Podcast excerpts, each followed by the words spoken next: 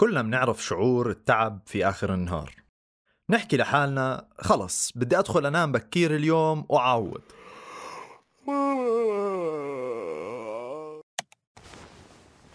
بتغطي حالك بتسكر عيونك وشوي شوي بتلاقي حالك نمت.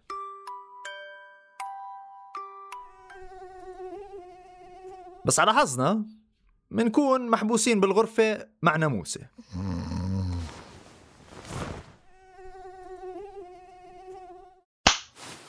المقاومة غير مجدية بس منجرب. وبالأخير نستسلم.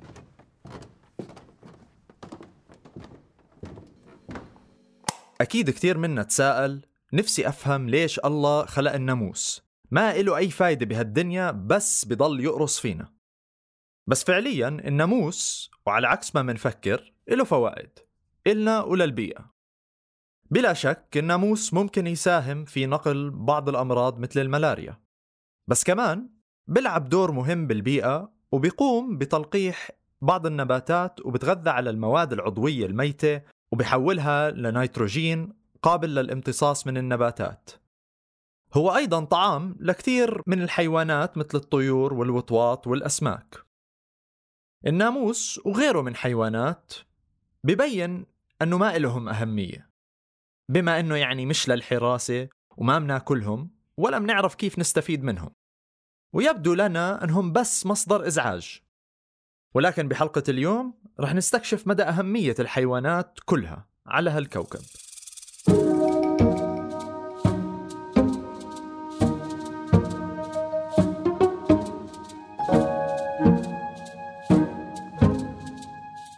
بعد ست سنوات من شغلي بمجال البيئة والتنمية الحضرية لاحظت أنه لساتنا محتاجين نحكي عن البيئة ونناقشها خاصة أنه المحتوى العربي بهذا المجال محدود. من هون انخلق هالبودكاست. أنا علي عطاري بقدم لكم بودكاست مد جزر اللي رح ناخد ونعطي فيه لحتى نفهم بيئتنا أكتر. هذا العمل من إنتاج صوت بالتعاون مع مؤسسة فريدريش إيبرت.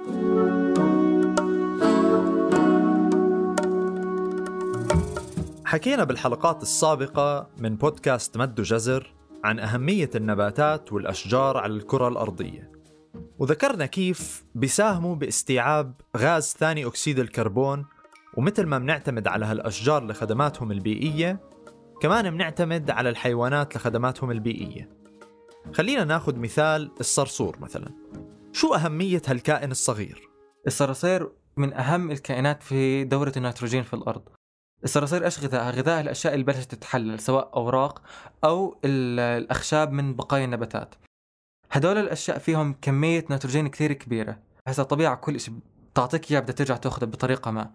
فكمية النيتروجين الموجود بهاي الفضلات تبعون تبعون الأشجار أو بقايا الأشجار المتحللة من أوراق وأغصان بيجي بتغذى عليهم هدول الصراصير وبيطلع بالفضلات تاعتهم على شكل قابل للامتصاص من الترب من الجذور عن طريق التربة. فعليا لو الصراصير انقرضت من ال... من الكرة الأرضية راح نلاقي في دمار بالغطاء النباتي بال... بكل الكرة الأرضية لأن هم مهمين جدا في إنهم يحافظوا على استقرار نسبة النيتروجين بالأرض.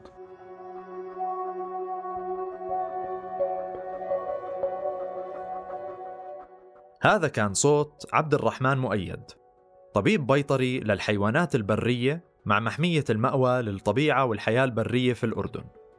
محمية المأوى بتوفر مكان للحيوانات البرية من الأردن ودول العالم الأخرى لأسباب مختلفة مثل وجودهم في مناطق فيها حروب ونزاعات أو لمشاكل أخرى مثل الصيد والتجارة غير القانونية.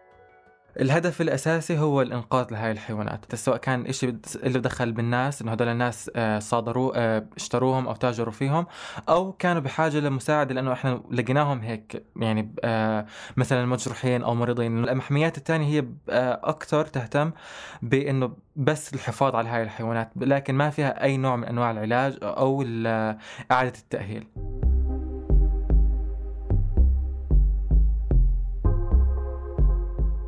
إعادة تأهيل الحيوانات في هاي الحالة بتلتفت لتدريبهم أنهم يرجعوا لغريزتهم البرية قدر الإمكان.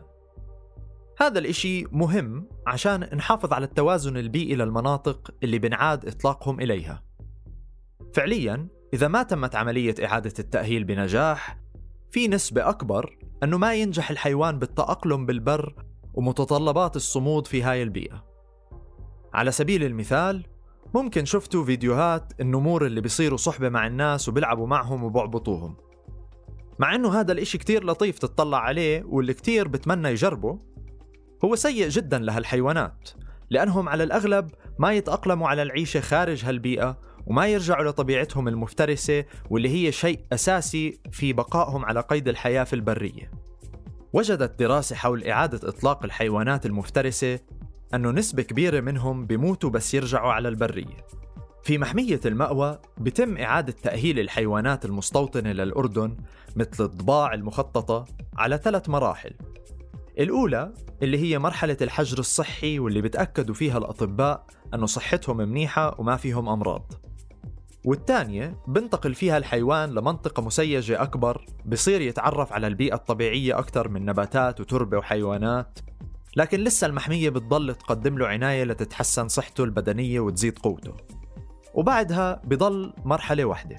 بعد هيك اللي هو المرحلة ما قبل الإطلاق اللي هي آخر مرحلة بنحطه بمسيج كبير شوي.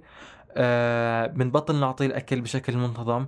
بنبطل نحط الأكل بأماكن معينة. بنصير نخليه هو يدور على الأكل لأنه هو ما رح يلاقي الأكل حدا يعطيه كل يوم بالطبيعة. فإحنا بنصير نعطيه الأكل مثلا إحنا في عنا أيام ما بنطعمي فيها الحيوانات عشان نعودهم على إنه مش كل يوم في أكل بالطبيعة. بنخليهم بهاي المرحلة فترة وبنحاول قدر الإمكان ما نتعامل معهم بأي تواصل مباشر معهم. حتى يعني هذا برضه من أحد أهم آه، أهداف المحمية إنه إحنا بدنا بدنا الحيوانات تضل برية إحنا ما بدنا حيوانات أليفة. بعد بعد ما نعودوا على إنه إنه ما يشوف ناس نعودوا على إنه الأكل ما بيجي كل يوم نعودوا على على المساحات الكبيرة نعودوا إنه بده يدور على أكل بننسق مع الجمعية الملكية لحماية الطبيعة بشوفوا إنه هذا الحيوان حسب السلوك تاعه اللي هم مختصين بهذا المجال بيشوفوا السلوك تاع هذا الحيوان وين أنسب مكان إنهم يطلقوه فيه عشان ما يصير في زيادة بعدد هاي الحيوانات بهاي المنطقة. طبعا كل حيوان بيلعب دور في البيئة سواء كان آكل لحوم أو نبات وسواء كان في أعلى السلسلة الغذائية أو في أسفلها. السلاسل الغذائية بتختلف من منطقة للتانية حسب التنوع الحيوي الموجود طبيعيا وهذا بتكون على مئات آلاف السنين. التنوع الحيوي بيلتفت لتنوع الحياة على الأرض بجميع أشكالها من حيوانات لنباتات لبكتيريا وفطريات وأي كائنات أخرى تعلمنا عنهم بحصص الأحياء. التنوع الحيوي بيحكي لنا قديش في عندك تباين. تباين يعني قديش في عندك اختلاف. بالفصائل الموجودة عندك ضمن منطقة جغرافية معينة. هسه لما نحكي تنوع حيوي مش لا يعني لازم برضه نذكر كلمة bio uh, indicators أو المؤشرات الإحيائية أو البيولوجية.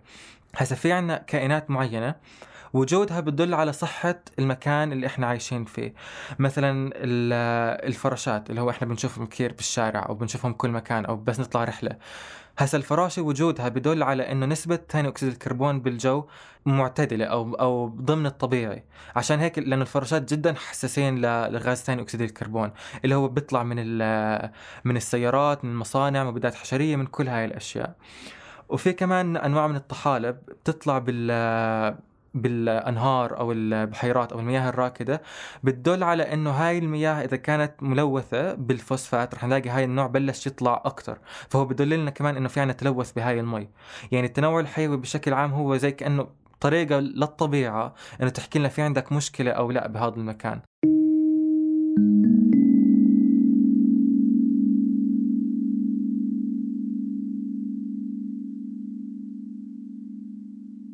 السلسلة الغذائية تعني تنقل الطاقة والمواد من كائن إلى آخر من خلال الأكل. فلما يحدث خلل في هذه السلسلة بسبب زيادة أو نقصان أي من الحيوانات أو النباتات فيها، ممكن هذا يؤدي لتدهور في البيئة المحيطة بأكملها. خلينا ناخذ مثال آخر بس هالمرة لحيوان مهدد بالانقراض. كركل أو الوشق العربي الصحراوي. أه هو نوع من أنواع القطط البرية الكبيرة شوي. هو هسه حاليا يعتبر مهدد بالانقراض إذا ما انقرض؟ لأنه آخر مشاهدة له كانت بال 1995 ورجعوا شافوه كمان مرة بال 2008 غير هيك ما صار في مشاهدات له كان كثير ينصاد بسبب إنه شكله كثير حلو. طبعا هو زي أي حال أي حيوان بري لاحم هو كثير بحافظ على نسبة الحيوانات إنه على على التوازن بالسلسلة الغذائية. في عندنا حيوانات مثلا بنعرفها إنهم بتاكل أعشاب بعدين الحيوانات اللي بتاكل أعشاب رح تاكلها حيوانات لاحمة. الكركل أو الوشق الصحراوي العربي بيعيش في في مناطق زي ضانا والشومري وهدول لما كان عايش. فهو أكيد كان يحافظ على نسبة القوارض والحيوانات الصغيرة أو الزواحف الصغيرة منها, منها تصير أكثر من العدد الطبيعي بهاي المكان.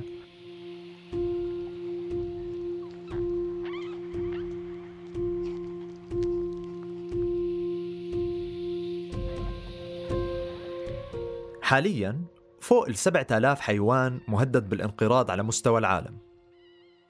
المؤسسة الدولية المسؤولة عن هذا التصنيف هي ال IUCN أو الاتحاد الدولي لصون الطبيعة واللي بتصدر القوائم الحمراء للحيوانات.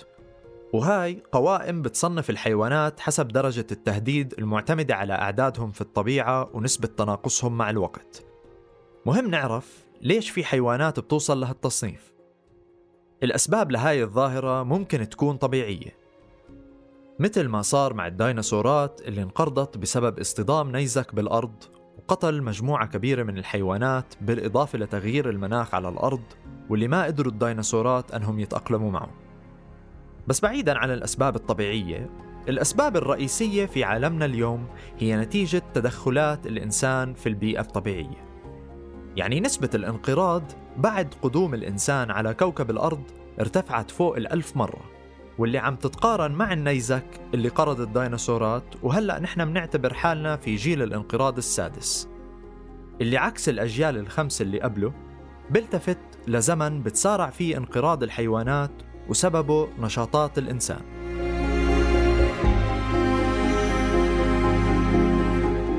الصيد والتعدي على بيئة الحيوان من خلال التوسع الإنساني بالإضافة إلى التلوث البيئي الشائع حول العالم عم بيمس حياة الحيوان والنبات بشكل مباشر. يعني تخيلوا مدى الضرر اللي ممكن يصير بس يتم استبدال غابة طبيعية في أمريكا اللاتينية لمحطة استخراج نفط أو تحويلها لمزرعة. غابات الأمازون معروفة بأعلى نسب التنوع الحيوي في العالم. إضافة لقدراتها لاستيعاب غاز ثاني أكسيد الكربون واللي أعطاها لقب أكبر مصرف كربون في العالم. هالآثار بتتضاعف مع توسع نشاطات الإنسان اللي في كتير أحيان بتأدي لانخفاض شديد في أعداد بعض الحيوانات. حتى من أبسط التدخلات الإنسانية على المستوى الفردي هي ترك أي مخلفات في الخارج إضافة لتخريب المنظر الجمالي. في كتير آثار سلبية على الحيوانات والنباتات في المنطقة. أهم شيء ما ترمي نفايات بالمحل بعد ما تطلع رحلة بالمكان اللي أنت فيه. أعقاب السجائر فيهم نسبة نيكوتين وفيهم نسبة ثاني أكسيد الكربون نسبة قطران هاي الأشياء بتخرب التراب وسامة جدا للنباتات اللي بتعيش في المكان. وزي ما حكينا النباتات اللي بتعيش هي عبارة عن أول سلسلة أول عتبة بالهرم الغذائي. آه، أنت خربت النباتات خربت الحيوانات اللي رح تأكل النباتات. بالتالي أنت خربت الحيوانات اللي راح تتغذى على هدول الحيوانات.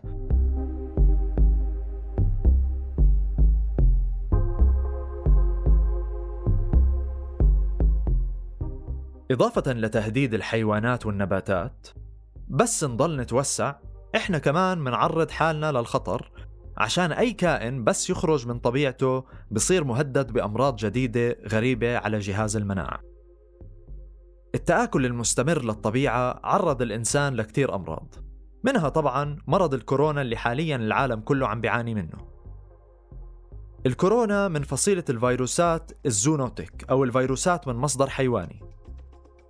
الحيوانات اللي بيصيبها هالفيروس ممكن ما تتأثر منه مثل الإنسان لأنه أجهزة المناعة اعتادت عليهم مع الوقت.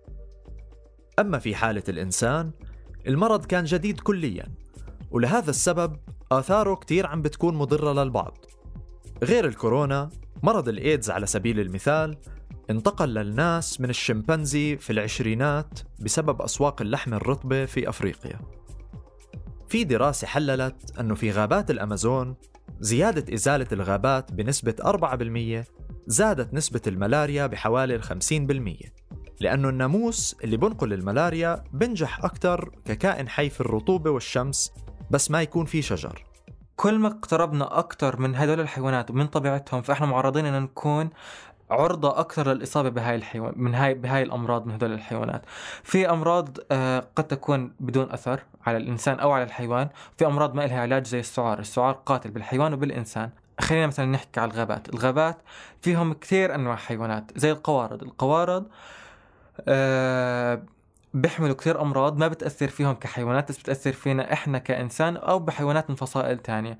زي مثلا الطاعون. الطاعون من أهم الأمراض اللي بتنتقل من القوارض للإنسان عن طريق البراغيث اللي بتيجي اللي بتكون عايشة على هدول الحيوانات.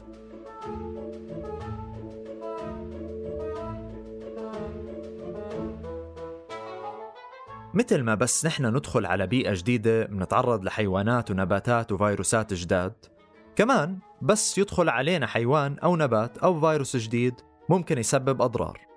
الحيوان المدخل على بيئة جديدة بعيدة عن بيئته الأصلية بتغير تصنيفه لحيوان غازي في بعض الأوقات. الحيوان الغازي هو الحيوان اللي بسبب أضرار بيئية وأحيانا اقتصادية بس يتم إدخاله على بيئة جديدة ما كان موجود فيها من قبل. أحيانا بس هذا الإشي يصير منكتشف أنه البيئة الجديدة ملائمة جدا إله. وما له منافسين كتير على الأكل وما في حيوانات بتاكله كمان. فممكن أنه ينجح بشكل بيهدد البيئة المحيطة. حيوان ما عمرنا كنا نتخيل إنه ممكن تعتبره هو غازي بس اللي هم البسس المنزلية. البسس المنزلية تعتبر حيوانات غازية بأستراليا ما كانت موجودة قبل قبل 100 سنة أو من 100 ل 200 سنة. كون أستراليا جزيرة عملية التطور للحيوانات محدودة جدا بسبب الانغلاق للحياة الخارجية. ولهذا السبب أي تغير بسيط ممكن يأثر بشكل كبير على الحيوانات والنباتات الموجودة. عملية التطور ممكن تأخذ مئات الآلاف لملايين السنين، والانتقاء الطبيعي في الجزر محدود لهالبيئة. البسس المنزلية كلنا بنعرف إنها بتحمل جرثومة القطط اللي هي التوكسوبلازما. هاي هاي الجرثومة عملت عدد وفيات هائل بالحيوانات الموجودة عندهم اللي هم زي زي الكنغر، هو الكنغر يعتبر رمز من رموز أستراليا.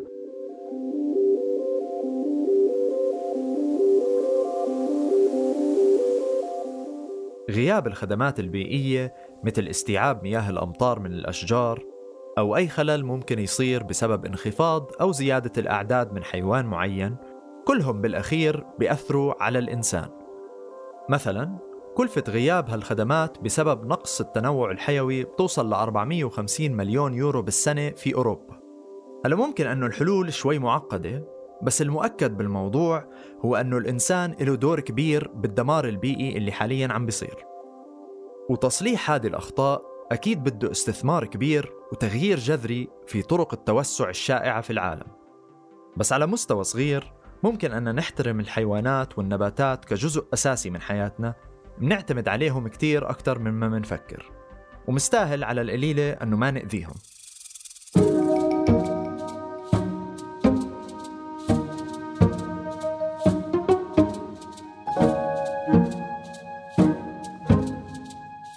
هاي الحلقة من إعدادي وتقديمي أنا علي عطاري تحرير لما رباح هندسة الصوت حسان مهرة نشر وتوزيع مرام النبالي وجنى قزاز